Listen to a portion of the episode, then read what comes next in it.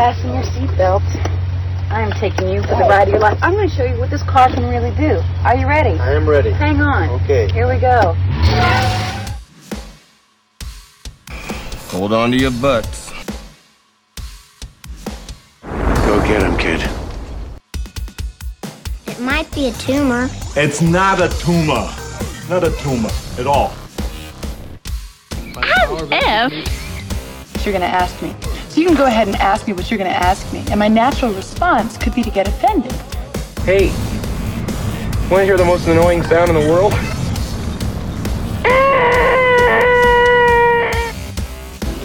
Yeah, well, you know, that's just like uh, your opinion, man.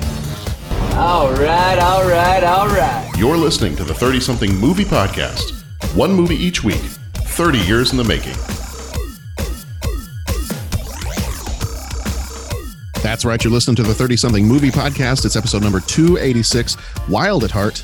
Um, I, I mean, just real quick right off the bat, I, we're probably going to give away the tone of how we feel about this movie very early on when I say that uh, it might have been better if this Wild at Heart podcast was a podcast related to the book that was written by a Christian author back in the late 90s regarding the uh, crisis of a loss of masculinity in the modern church.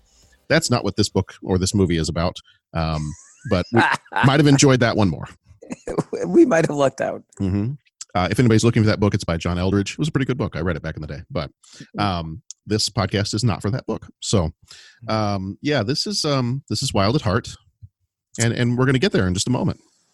Pat, how are you doing? I'm okay, John. I'm Uh, I'm- I, you, you I'm make, okay. you making it through? Okay.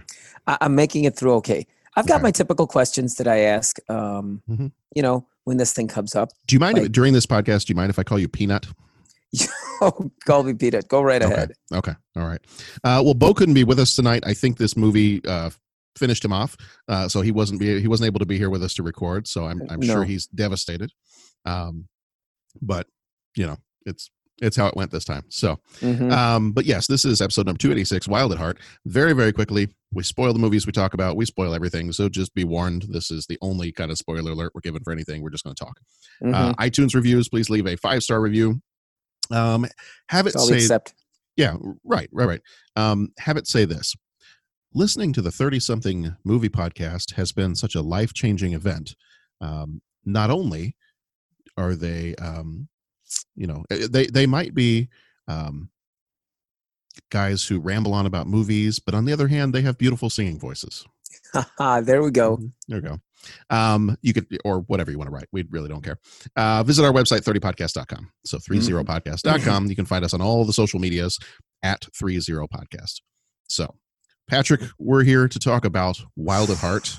Are you, well, I don't even know if I should start with this. Are you wild about this movie, Pat? Uh, I, I was. You are. I, I was. I was just beyond excited. No, I'm. I'm really. I'm really not. I don't even. I don't even have the energy to come up with some quippy comment. I don't even have that. I'm. I'm sorry. Well, this I, I think I will say that for all of us, and and I do like to throw some of these in from time to time because I know we Sure. we kind of let our we kind of let our audience vote on some movies a little bit, and then um, you know we obviously kind of vote on what which ones we want to do and, and stuff Yeah. like that. Every once in a while, and um, and, and uh, I'll tell more about this here in just a minute. Uh, my wife asked me this the other day. She said, "So how did this one get through?" And I said, "Well, you know, sometimes I like to just throw stuff in that I've never even heard of before. If if it looks Mhm. if it's got actors that I'm like, oh, well, that's a great combination of actors.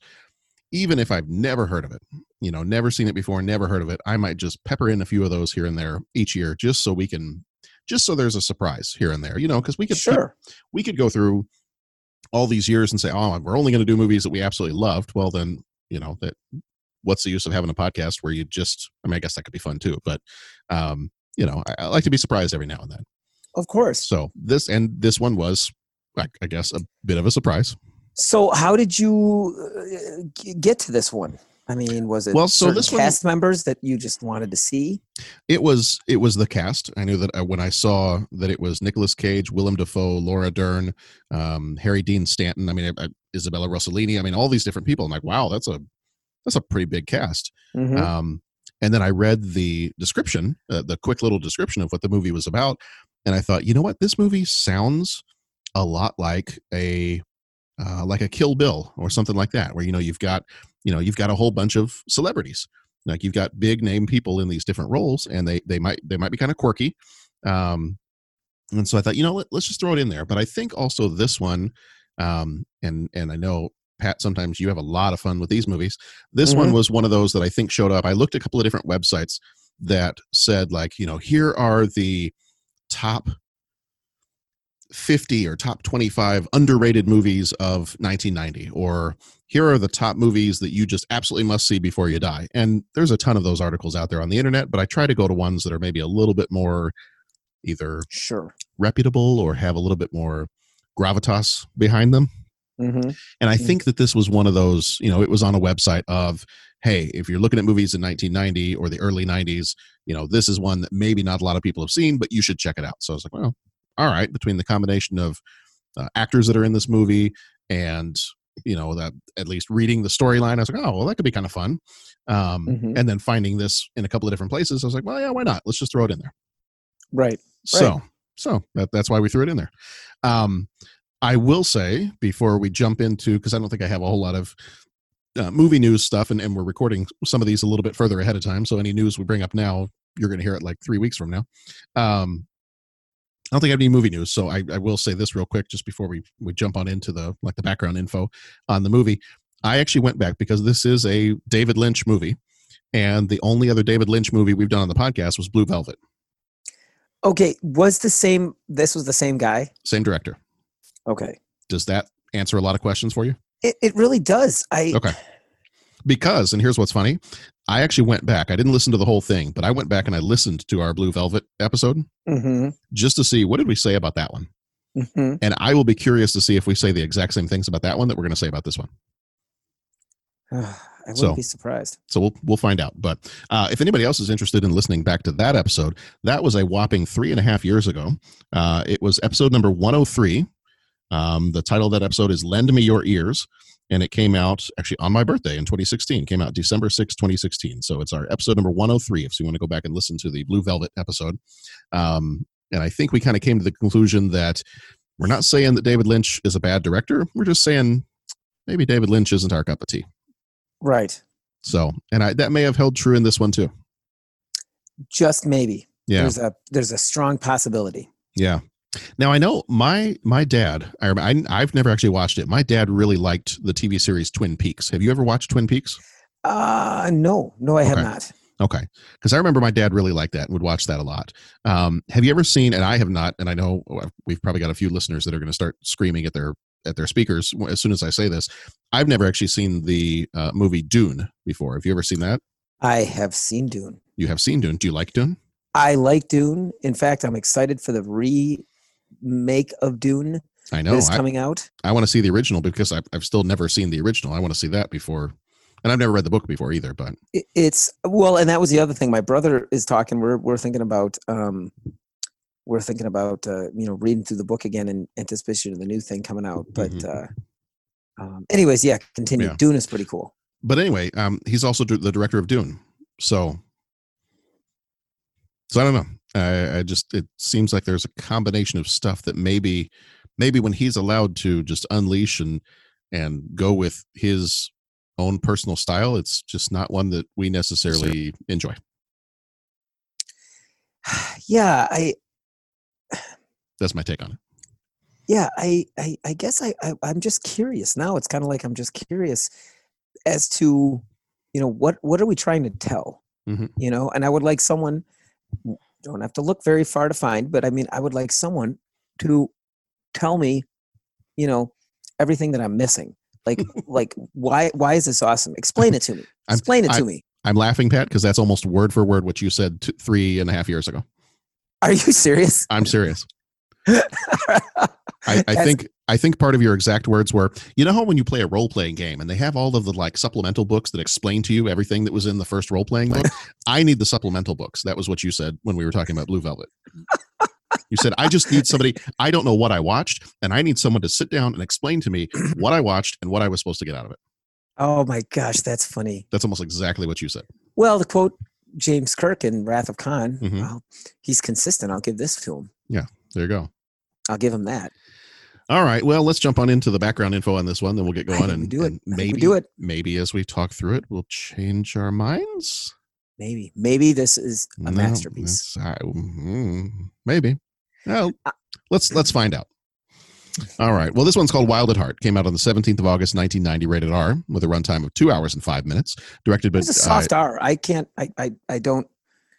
I, I could see this definitely being a PG thirteen. You know, possibly. You know, this is this saying. is the uh, Pat Canagallo sarcasm hour, ladies and gentlemen. I would say, and this does not bode well. Okay, listening audience, I'm sorry because when I start when I start interrupting the monologue, that's never a good sign. I'm going to. Here's me cranking my boom mic away. Okay, and I'm muting. So my boom microphone is Mhm. away from my mouth. I'm muting. I'll quiet down. I'm sorry, Uh-huh. John. No, you're Continue. good. You're I'm good. sorry. You're good. I'm sorry too. No, you're you're We're fine. all sorry. We're we're all sorry here. How are you? Um, directed by David Lynch, who did Dune, Blue Velvet, and Twin Peaks.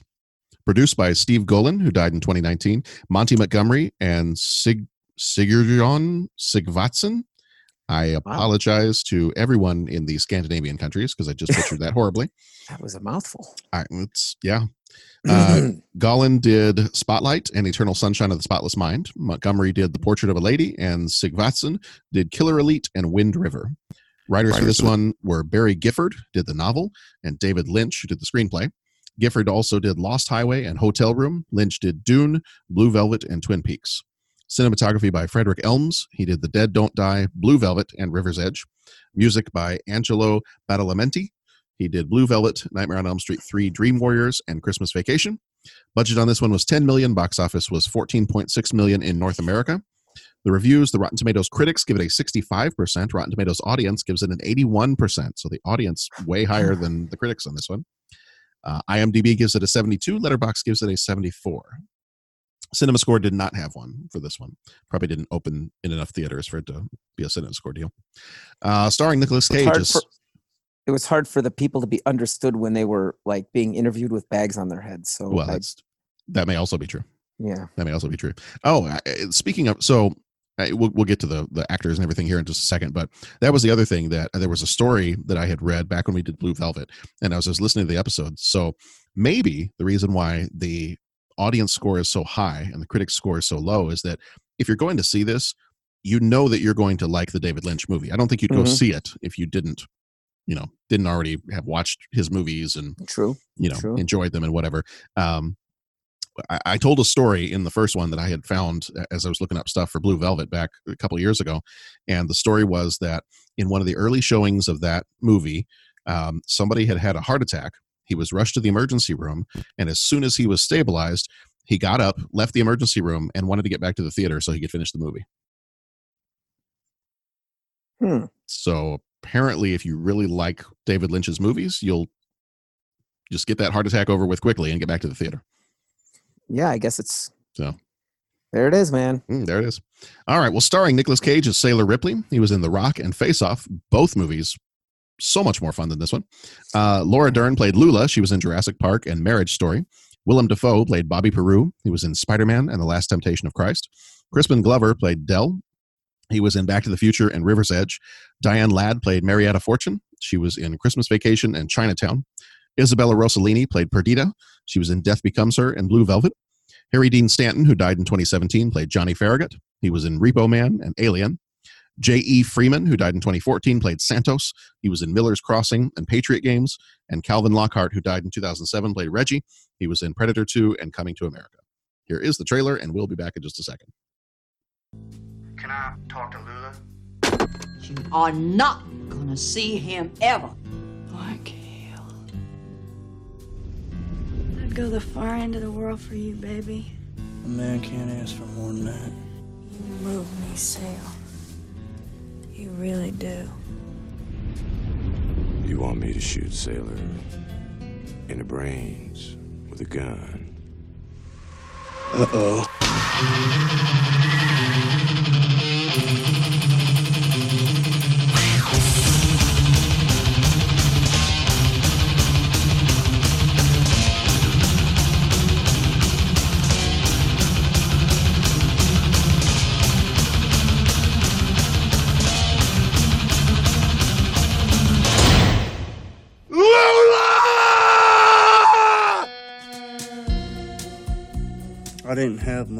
parental guidance.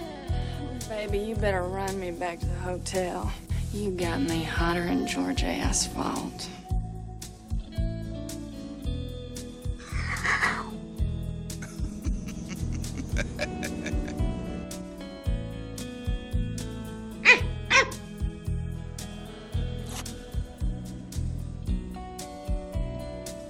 This whole world wild at heart and weird on top.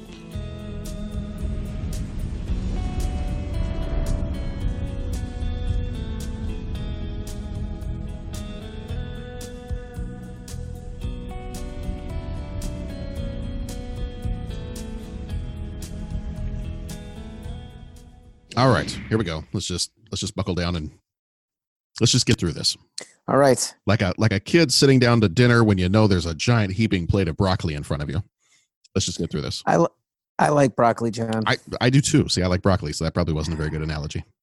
this this wasn't broccoli. Uh, liverwurst. Do you like liver? About as much as I like tongue. Yeah. Okay. I've heard that about you. Um, so the questions questions that we typically ask are from the book Focus: The Art and Soul of Cinema by Tony Watkins. Our first question is, and I I'm going to probably figure I already know the answer, but the whole point of the podcast is for you to tell me the answer. Pat, how does this movie make you feel? Let's just go. In, in, in fact, let's not even go like opinion of the movie. As you Mhm. watch this movie, what, What emotions? What emotions did you feel? You're just like visceral reaction to this movie. Uh, What's the emotion for like just feeling dirty? I mean, just it just felt, and not like oh, it was gritty. It was no, it was just, just just a, it was just unsettling. Mhm. Um, and and not not in a oh man, wow, that's a really poignant lesson that I should learn because boy, that's unsettling. Like no, it Mm-hmm. you, was you just felt uh, grimy. Grimy that's a great one that's how i felt watching this i Okay. i just it was just kind of ah, ah kind of a, a feel to it Mm-hmm. Yeah. so what about yourself You know, so feeling wise, I will say I just didn't care. Mhm. Um, you know, I kind of knew, knowing who the director was, knowing what I was getting myself into watching this, and knowing that we didn't really care for Blue Velvet. Um, I kind of went into this one. I was like, okay, I'm gonna. My expectations are, I'm just gonna, basically, I'm gonna hold my nose and I'm just gonna step right in, and right we'll see how it goes.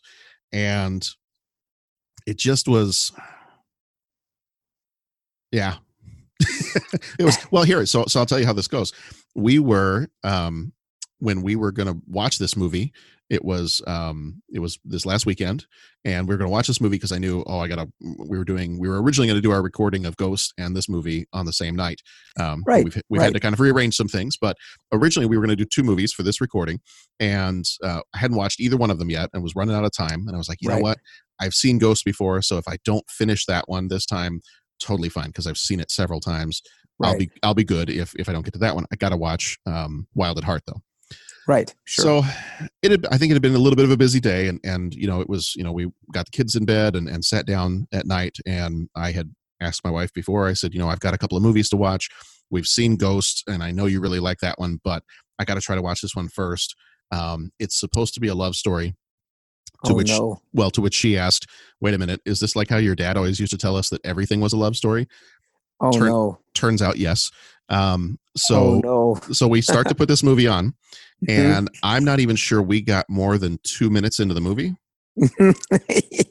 yeah i'm it out was, it was the opening scene where he starts to just bash the guy's head into the floor. oh i and- know And, and, there's just blood everywhere.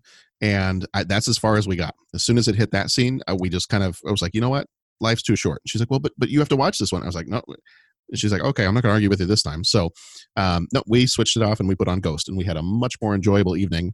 Um, you know, Yeah. singing with the Righteous Brothers and and and all that stuff. But that's that was kind of my initial reaction to this movie. Was I I put it on, and and and we've watched. You know, my wife and I have watched movies before that they can be kind of intense.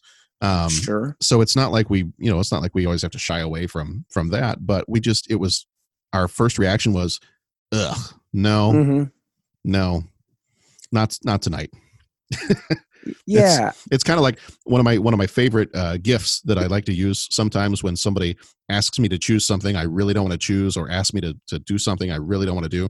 I Mhm. always do the the animated GIF of um.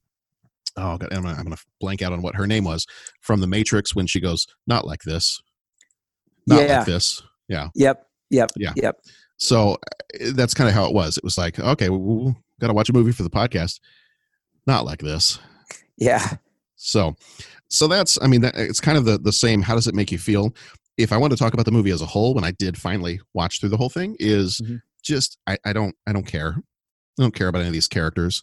Um, Right. So, and we'll we'll get more into that here in just a minute. But that was just kind of the initial reaction was, no, no, thank you. Yeah. And, and I get it. I mean, I like I said, I've I've seen movies like this before, where it's a very you know it's it's a filmmaker. It's it's not just a director. It's a filmmaker. He's making a film that has you know his own particular style, and it's not the same style as going to see you know Winter Soldier or you know Man of Steel or Star Trek or something like that. It's it's definitely a style that is meant to make you think more than you would normally think through an action movie or think through a romantic comedy or, or something like that. And that's fine. But I think I've just decided that his style is not my style. It's just Mhm. not one. I there's plenty of other movies that make me think that I enjoy a whole lot more, even ones that make me feel kind of like, ugh, yikes, that was intense. I just don't like his style. It's it's not for Right. me. I'm not saying it's bad. Right. It's just not for me. Right. Well, ditto on this end. And and again, I- want to reiterate what I'd said earlier. Can someone just just explain it to me? Like tell me why I should care about these characters and what they're doing to make them sympathetic characters. And like uh, uh, kind of like you're just like disinterested or detached or, or however you describe that. I'm kind of asking the same thing. Like, uh, why should I care about this?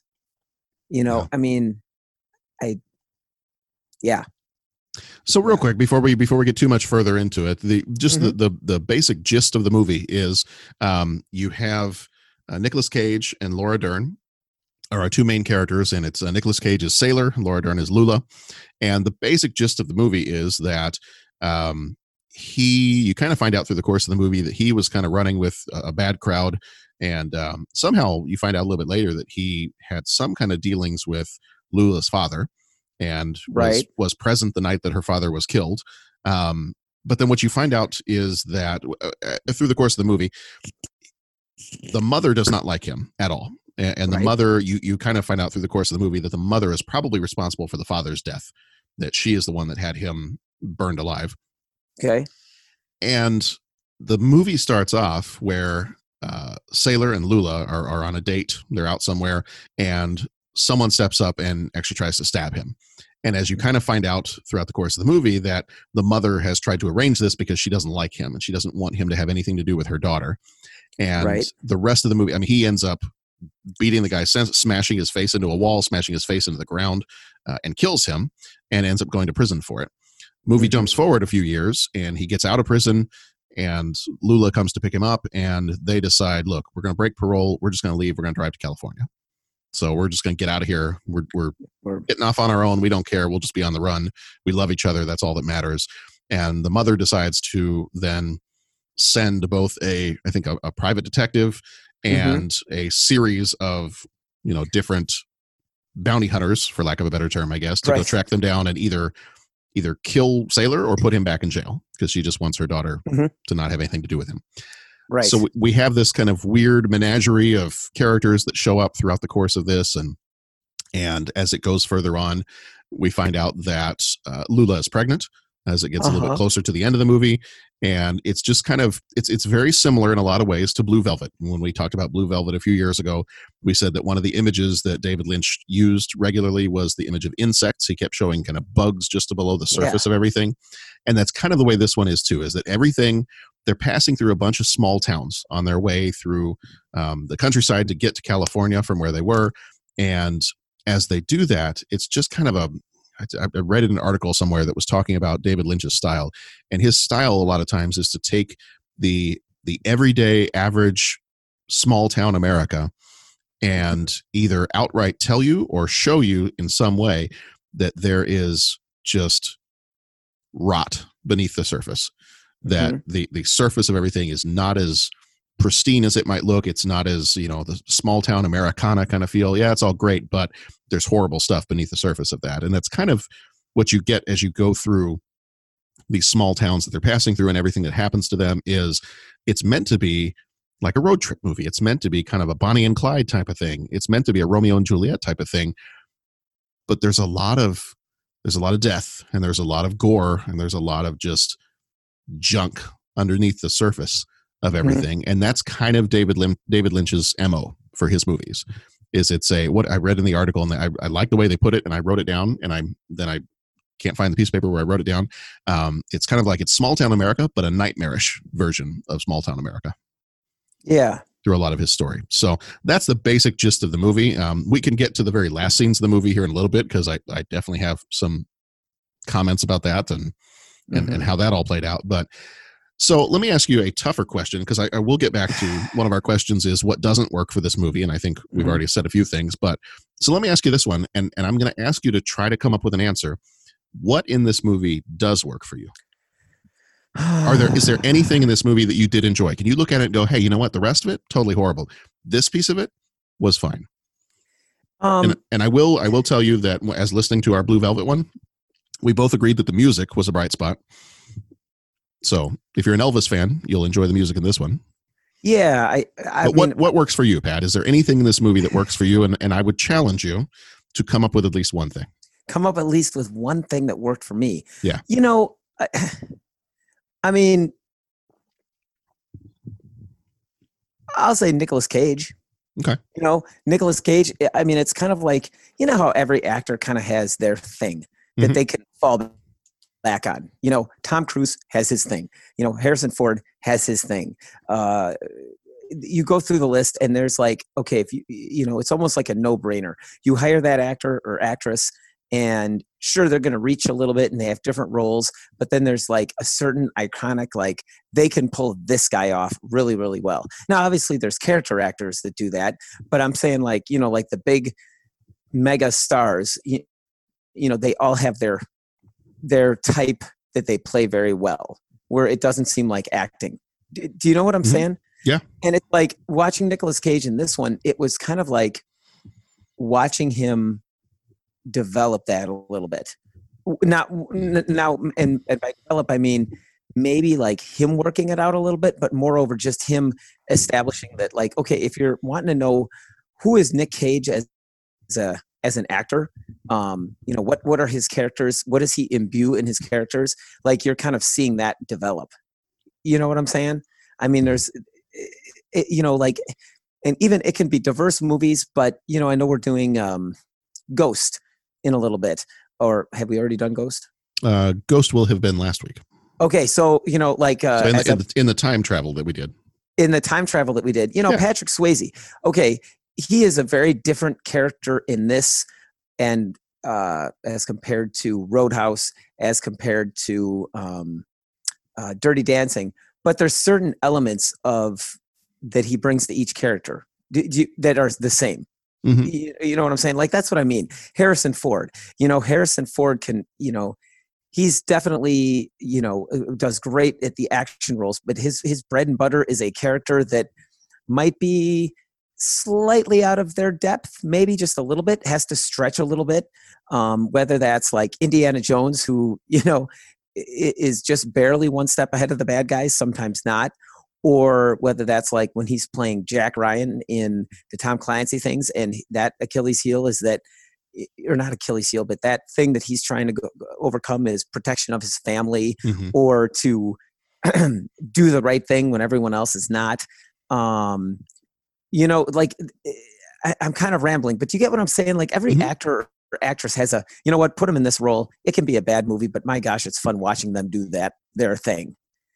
And I think that's, eh, eh, I hope I'm explaining that the right way, but um, um, that's what watching this movie does is it shows for me, it's like, oh man, that's Nicolas Cage, like developing the Nicolas Cage thing, you know, Mhm. where it Yeah. sounds like he's speaking like Elvis and he's, you know, um, a little crazy and, uh, you know, he can get that disheveled hair thing going. And, eh, you know, so it's, it's just interesting seeing that. I guess that's what I'd say. Um, I, I'd say it's it's fun. Well, my gosh, there's innuendo in this line, but it was fun seeing Laura Dern. Um, yes. I mean, you know, I mean, how you know now, but the thing that I get with it is, it's like, okay, we saw a whole lot of Laura Dern, and I, I don't think of myself as a prude, but it's like, you know, it, it feels like late night Cinemax movies. Mhm. You know, I mean, yeah, it it, it, was kind of like, wh- why is why is that all in there? Like, what are what are we establishing with that? You know, um, other than it just being there. Well, you it was it was definitely a progression of her part from Blue Velvet because Okay. in Blue Velvet, remember she was very much the the very innocent, um, you know, did not understand the the way things work in the real. I'm using quote fingers here in the real Mhm. world, and and you remember that uh, there was in in Blue Velvet, she ended up thinking that her boyfriend was uh, cheating on her with someone else, and then that woman shows up naked on her front lawn. I don't know if you remember that part of the movie or not, but um, so that very clearly kind of we've progressed from there in this movie, and um, yeah, I, I think the idea was, I mean, her, her character's personality is still almost this almost childlike innocence. almost, but my But gosh, what happened this- to her when she was a child? Well, I know, I know, and it's it's almost, I mean, it's like this childlike innocence, but also mixed with is very much not a whole lot of innocence there at all. Um, Mhm. But on the surface, kind of her demeanor and, and how she presents herself is very much like uh, very naive. Is kind of how she presents herself when really uh, I'm not sure how naive she really is, but and, and that may play into what we've already said about David Lynch is that you've got something that on the surface it looks like the way you would expect it to look, but then under the surface there's a there's a, there's a sea of rot going on under the surface. Okay. Yeah. And and again, I mean, I, I get that, and okay, maybe that's that deep meaning that I'm supposed to understand, but it's sort of like, I- uh, I mean, I'm not very compelled by the story. Mm-hmm. I'm not looking into, you know, like, wow, these characters, this is really insightful. I mean, I'm not walking around any more or less than I would have been if I had not seen this movie, like looking around saying, oh man, society is really falling apart. I, I just, I mean, it was like, it was a show that was, it was a movie that was just telling a really warped and twisted story. And I'm, I'm not sure what my takeaway is going to be, Yeah. you know, Uh, that that's again, and I might be saying word for word what I said when I was reviewing the other picture, but it's like, okay, I, I understand that we're trying to show rot in society, but give us something that has maybe a little bit less zany and a little bit more realistic characters. I, I- you know, I, I mean, this was almost cartoonish. Right. Well, and ultimately that's why I think David Lynch is not for us because that is his style. Right. His his style is he's going to comment on society and he's going to comment on all of those different things and he's going to deal do it in a very surrealist way. Mhm. So I don't th- with him and, and and admittedly I have not watched a ton of his movies. Mhm. Um but with him I think that's what you're going to get is I think you're you're not going to shy away from the zany because I think that's part of his message is I want to show you all of this stuff and I want to show you using using a, a, a surreal lens, using ridiculousness, using you know eccentricities and, and things like that. Mhm. Um but yeah, so I, I don't think I think if you go into a David Lynch movie, you you have to expect that going into Yeah. it. And, and I think that's what we said about Blue Velvet too, was it's like, well, we hadn't seen this before, hadn't really had a whole lot of explo- exposure to his movies and uh, okay, I, I'm sure somebody likes this, and and I don't want to, I don't want to belittle its quality, but at the same time, I just don't like it. It's not Right. for me. Right. So, so for you, the what works is getting to see kind of the early stages of the Nicolas Cage persona. hmm Okay. Okay. Which I, I did read something that I thought was kind of interesting. Um, Nicolas Cage said that this movie was kind of one of the first times that he felt like he really started to move from uh, method acting to uh, character acting. Mhm. And so, uh, if for anybody who's not sure about the difference between method acting and character acting, method acting is it's very much based on reality and trying to get into the mind and the emotions of the character. Character acting is a little bit more like it's it's almost a cartoonish is not the right word, but it's the word I'm going to use because that's the word we've used a couple times now, just in the last minute. Um, Mhm. Character acting is more eccentricities about the character. It's not so much getting to, well, what would a person like this really feel? What would a person like this, if I was in this situation, what would I really feel? And character acting is a little bit more, um, well, I'm, I'm just going to come up with some crazy stuff. This guy's going to wear a snake skin, snake skin jacket. He's going to talk like Elvis. Um, you know, it's it's going to be kind of weird and eccentric. And so he said this was one of the first movies where he really felt like a director was pushing him to get outside of the the idea of method acting. So Mhm. that's probably where it probably is why part of this is where we start to see that Nicolas Cage. I think you saw it a little bit in Raising Arizona, but that was a comedy movie where that's definitely what you would expect. And Mhm. then you go to this one, you know, because he wasn't like this in. It was a little bit different in the Moonstruck movie. That was one of the other ones that we had done for the podcast a few years ago that he was in, but he a little bit more of a serious role. And this is one is where you start to get into that like quirky, zany. Like there must have been something he really liked about this movie because I feel like you're right. I, I think this is where we start to see the beginnings of when people look at a movie and they go, "Oh, that's a Nicolas Cage movie." I think this is maybe the beginnings of that, like you said. Mhm. So I was trying to think too what works for me in this movie. And I think what works for me is the characters of Sailor and Lula. Um, I think that their interactions with each other, you know, when they're having their conversations, I think that piece works for me, but only because it reminded me of uh, there was an author that I used to read that he uh, he's a short story author. He's got a couple novels too, and I, I'm not sure that he's alive anymore. I think he died in the 90s. Um, but his name is Larry Brown, and a lot of his books are just very. It's uh, it's got a very southern flavor to it, so you can you could just almost picture everybody speaking in a in a southern drawl when you read these books. But it's you know a lot of times it's half of his short stories i feel like are, are short stories about a couple of people sitting around drinking a couple of beers on their porch and having a conversation um, Mhm. and it's just very much small town southern life you know day-to-day kind of stuff and, and you it's it's very much based on relationships um, not a lot of action in the stories necessarily but it's it's all Mhm. about relationships and, and things like that and so i feel like that's what i liked about this movie was the relationship between the two of them Okay. now, now how that all continued to play out through the course of the movie not so much Mhm. and not where so I'm, this is kind of bleeding into the what doesn't work for me is while i liked their interactions with each other i just didn't care about them overall Right. I did not care about the characters. yeah i, I like them as characters but when it came down to it if i'm trying to think of a way to say this without sounding horrible if something horrible happened to them i didn't really it wasn't i wasn't affected by it Mm-hmm. and I think that that's something for somebody like David Lynch, who I feel like a lot of what he does is an attempt to shock us. You know, Mhm. maybe maybe he feels like everybody in America is just complacent, so I need to shock them into seeing, oh, here's how life is. You're just letting things, you know, you're not recognizing the the the defects that are in the world around you. So I'm going to shock you into seeing what's wrong with the world around you, so maybe you can wake up and, and do something about it.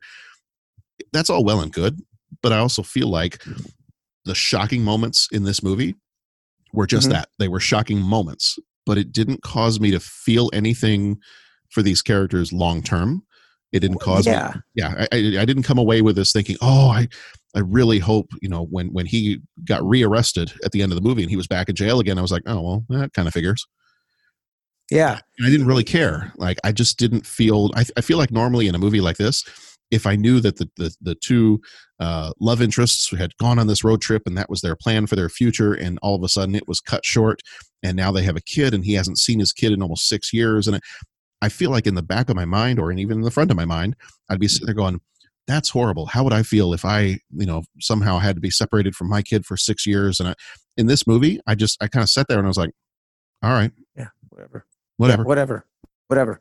And and it's like I'm okay with the shock value, but what are you shocking me into? Like, Mhm. like what? I, I'm I'm I'm shocked into. I don't care. Like I I don't like. I'm not going to go out and uh, volunteer at a soup kitchen or start speaking out against opioid. You like. I mean, the shock value. And I'm going to borrow a phrase, and it might be appropriate or it might not. But you know, from the friendly fire uh, podcast those guys will talk about sometimes the gratuitous violence in movies Yeah. and they will sometimes describe it as um, they'll describe it as pornographic. Yeah. And I'm kind of like, man, that's an interesting use of that word. I wonder how that applies. And it's like, okay, I get how they're using it.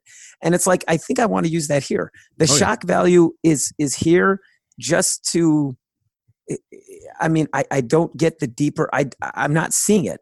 Like I'm not seeing the connection between that and like like how am I what am I supposed to be empowered to go see after seeing something like this?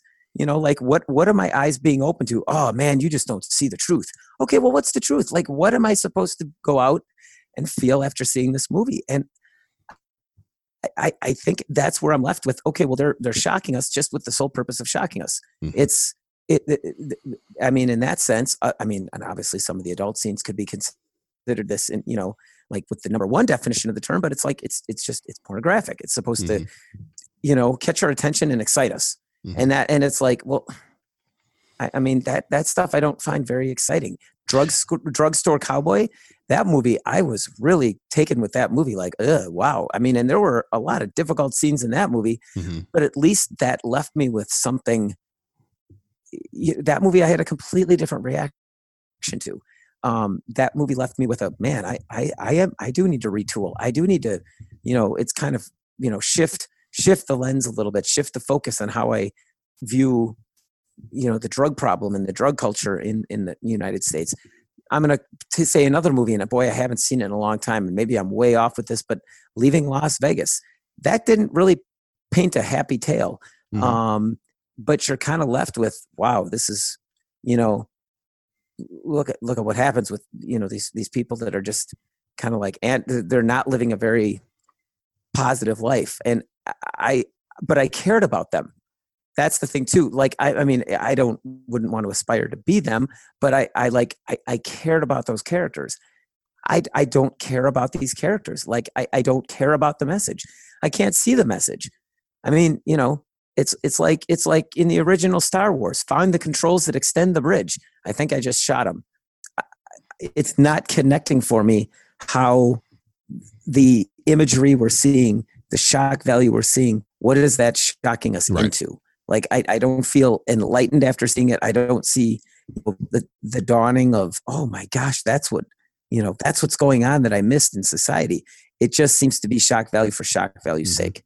Well, and it's I, I wonder if and, and again, fully admitting that I have not seen a lot of David Lynch's movies, but I wonder if part of it too is is this early enough on for him that he's not quite there yet. Like he's trying to figure out how to shock us into caring about something. And just for me, I, maybe there are other people that that just have an emotional reaction to this movie. They love it with every fiber of their being, and and and it just it reaches them on levels heretofore unknown, you know, to humankind. But I don't Mhm. know. It just it doesn't seem like it's it, it's. You're right. It's not making that connection. It's not connecting the. I want to shock you into caring. I want to shock you into doing something. It's it's a call to action. It's a you know I'm trying to shock you into empathizing with these characters but there's a disconnect it just doesn't it just it doesn't Mhm. get there it's it's it's just the shock and we haven't we haven't followed through with the rest of the now i've shocked you care about these people and care about what happens to them because Right. i just i just don't they come across as caricatures and so i can have a little bit of fun watching them but then when it's all said and done i mean it, it almost feels like in some ways you've sat through a, a two hour cartoon where people are getting anvils dropped on their head right you know so it's like Wile E. Right. Coyote and the Roadrunner for two hours and five minutes, and you know Mhm. it, it- not even quite as funny as that. no exactly So there there was a lot that I kind of hoped this movie would be, you know, just based on the people that were in it and, and everything else, and it just didn't. It just didn't for me. It just didn't get there. right So the other thing that I, I was having a little bit of a hard time trying to understand was the whole Wizard of Oz imagery in this. And, you know, things and, and it kept getting more intense as it went on. Like they kept mentioning Wizard of Oz a little bit here and there towards the beginning of the movie. And then as you get further in, you see like the the mother is looking through a crystal ball Mhm. and, and she can see them and it's it's very much like the Wizard of Oz with the witch. Um, and then later on, there's a scene where Lula is like she wants to be rescued from the situation she's in, so she's tapping her uh, red high heeled shoes together like it's ruby slippers. and then the part that just it, it, it just decided it was full on well you know what? It's the end of the movie. Let's just go with it um, is when he confronts is it is confronted by that street gang and uh, he he calls them uh, a not very nice name and they then proceed to beat him into the ground and as he's laying there in the street he looks up and glinda the good witch of the north comes floating down out of the sky and tells him that if he loves something he shouldn't let it go that he needs to go back to lula and and that she loves him too. And and then he jumps up and he thanks the gang for beating him and tells them he's really learned a lesson. And then he screams lula's name and, and runs off and finds her car in traffic and they live happily ever after maybe all right well um, I, I, was going to mention really fast and then we can get on into our three questions is I, I tried to look up. I was like oh just let me give me an idea of who else is is similar in style to david lynch. You know who is who is it that's making movies now that's similar in style? And so i found a few different people and I, I, looked up to see like have i seen many of their movies? And i have and i like their movies a lot better.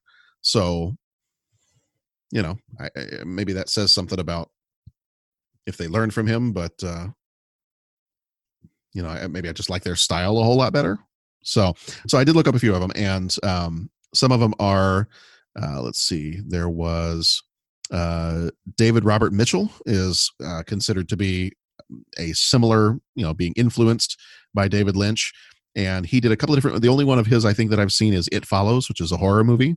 Um, but I actually really liked it. Thought it was a really well done horror movie. Had a, a very different take on it. Um, these these uh, teenagers are being followed by an entity that will never stop following them. There there is one particular thing that they can do to get the entity to stop following them, but uh, once they do this, it kind of passes the curse on to someone else, and you just have to keep passing the curse on. Um, and and ultimately, you're just kind of you're not getting rid of this thing. You're just passing it to the next person, and then hoping that it never comes back for you at some point. Um, so that was kind of a fun movie. I did like that one. Uh, Jonathan Glazer was another one, and he let's see. I, was looking real fast what he did. Um, he did a movie called Under the Skin, which has some kind of weird imagery to it and, and kind of weird music and other stuff, but I still really enjoyed it. Um, basically, in that movie, uh, Scarlett Johansson is an alien that has landed, I think, in Scotland, and uh, she is kind of, um, for lack of a better term, she is uh, kidnapping people and feeding on them and stealing their skin. Mm, okay and so she you know she has she she's wearing someone else's skin. That's why she looks like scarlett johansson. But um you know she's this kind of inky black alien underneath. And throughout the whole movie she's just kind of like seducing men and and bringing them you know back to her spaceship and like stealing the life out of them. Mm, okay good so good. it was it was weird. It was quirky but it was actually kind of a fun movie. Um another one another director that was similar is richard kelly and he directed the movie donnie darko. Did you ever see that one? No but i've heard of it.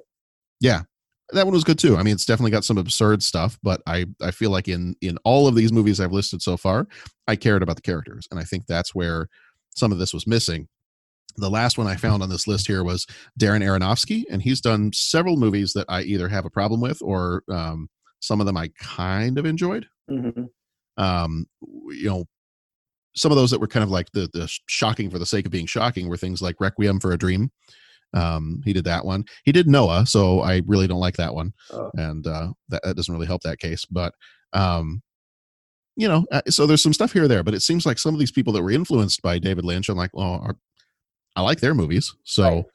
maybe it's just maybe it maybe it needs to be, and I don't want to call when somebody's influenced by somebody else. I was about to say maybe it's just a watered down version of of his stuff, and I don't want to say that about those directors because just because you're influenced by somebody doesn't mean it's, it's a watered down version of it but I think I just don't like his take on his own style. Right. Um, if there's other people that are influenced by it, whatever they bring to it that's different, mm-hmm. I just feel like for me, they did it better. Yeah. No, I, so. I agree. I agree. And I think we've hit the nail on the head, at least for, you know, what I struggle with. And I know you mentioned it too. And it's just, I mean, I could tolerate the style and there not being whiz bang action and the good guys winning. I can tolerate all that stuff. Mm-hmm. But just let me care about the characters. Right. I mean, I just don't even care. Right. Right. Well, should we jump into three? Do you care about three questions? I care about three questions. I I care. I care. I feel like we're just going to quote Star Wars stuff all night. I would like to talk about Star Wars. Guys, there's nothing wrong with that. All right, three questions. He asks each traveler five questions. Three questions. Three questions. It's impossible to answer. Impossible because you don't know the answer. Nobody could answer that question. I want to ask you a bunch of questions. I want to have them answered immediately.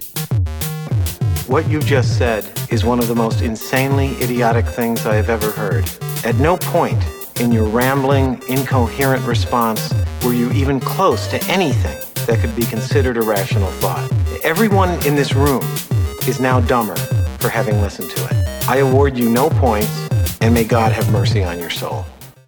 All right, three questions. Question number one If you were going to hire a bounty hunter or tracker to catch someone, which fictional or non fictional bounty hunter would you hire? And I, I, will let us go first, but we also did have several um, several people chimed in from the Twitter sphere, mm-hmm. and uh, we can we can throw those in there too. But what do you got, Pat? I'll start with the man with the the, the man with no name from uh, from for a few dollars more. I, I, think well he was the man with no name, but um, I think they uh, I think they referred to him as Manco, um, or some. They had some nickname for him, but uh, Clint Eastwood character in the uh, Man with No Name, or in the um, for a few dollars more.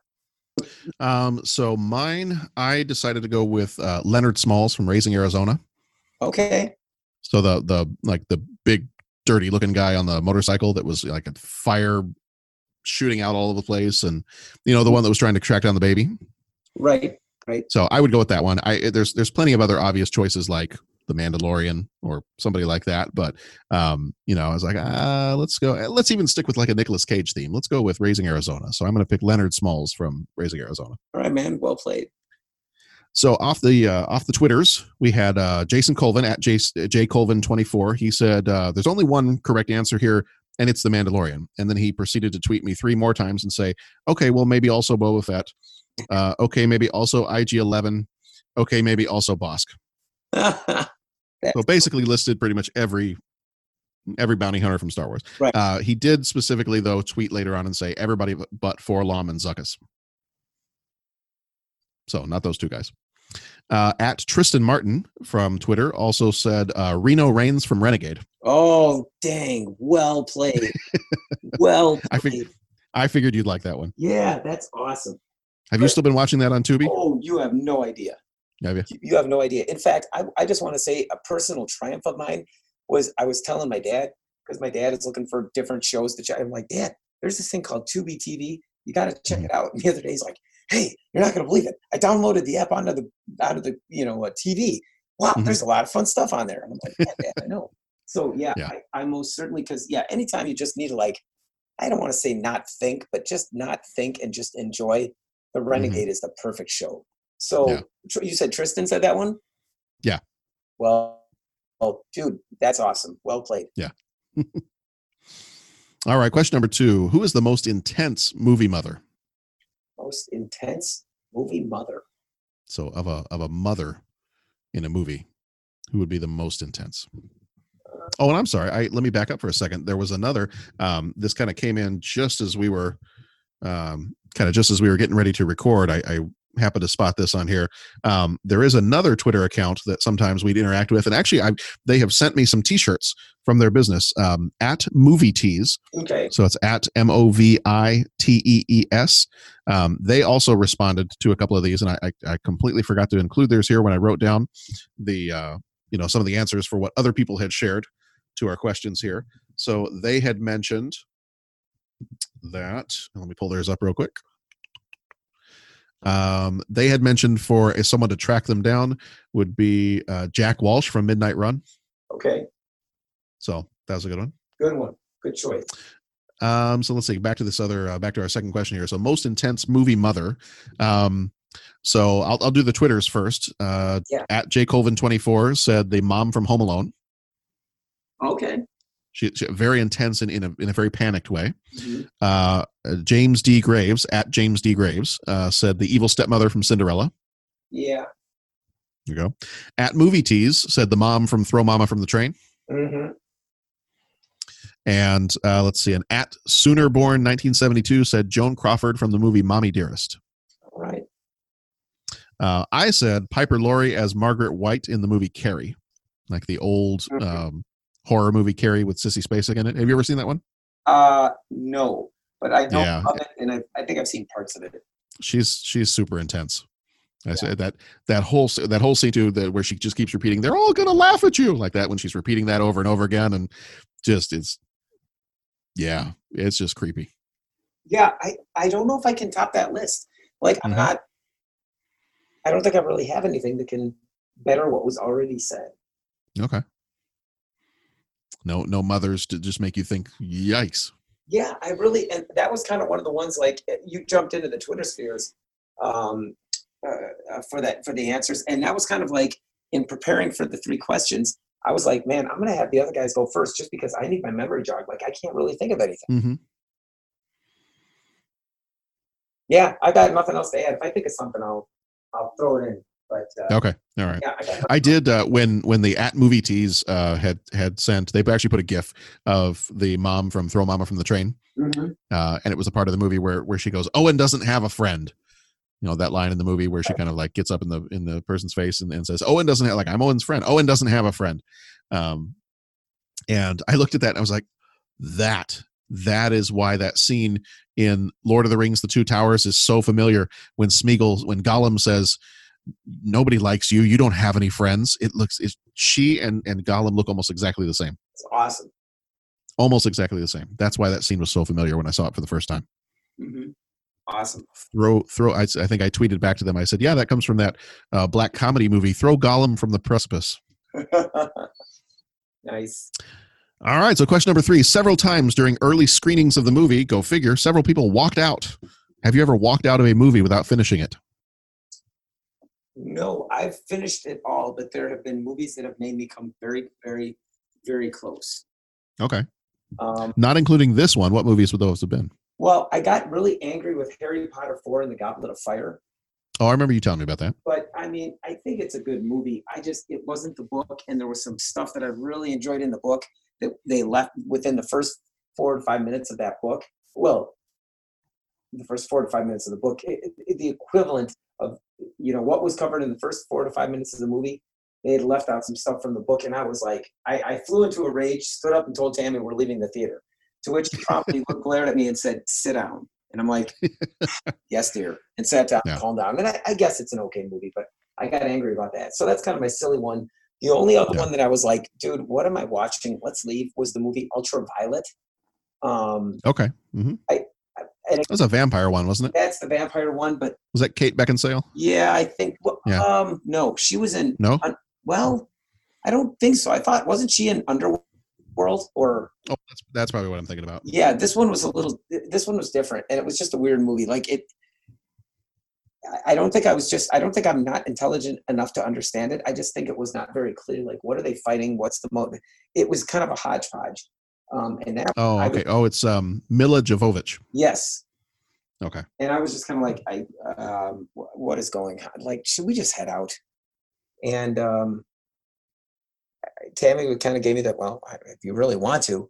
And i was like well maybe it'll get better. And then i think i just went to sleep. Yeah. And tammy woke me up at the end and then that was that.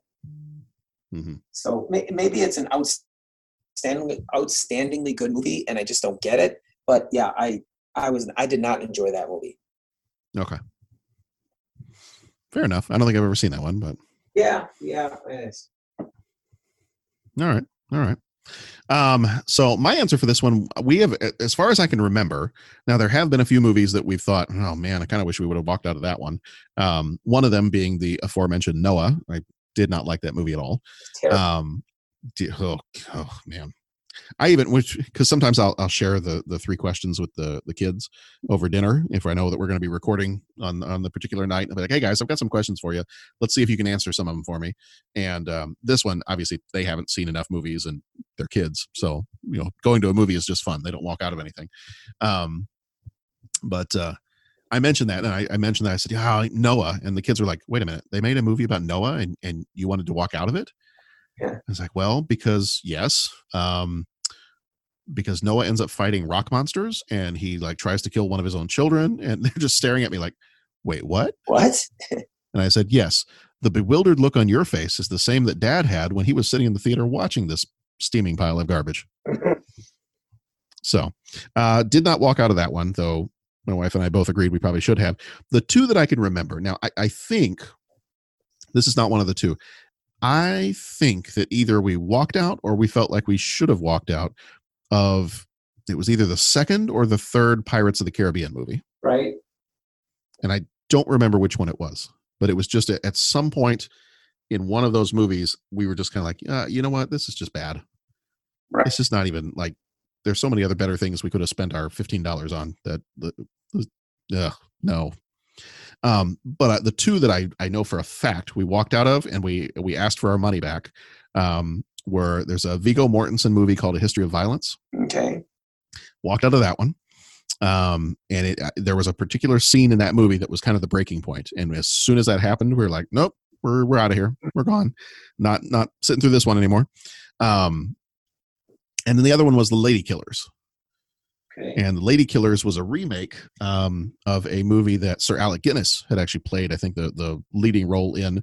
And this one was done by Tom Hanks and directed by the Coen brothers, you know, who have done like "Oh, oh Brother, Where Art Thou" and um, you know a whole bunch of those movies. And and so that was supposed to be like a great combination. We're like, this is going to be a great movie.